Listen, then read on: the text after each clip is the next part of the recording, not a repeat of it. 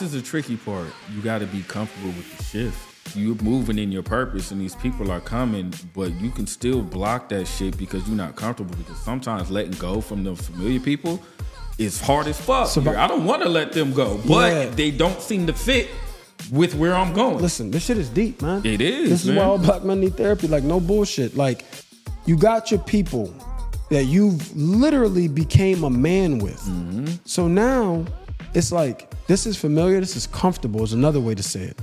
Right? This is comfortable because this is what you know. The challenge, though, that will always be what you know.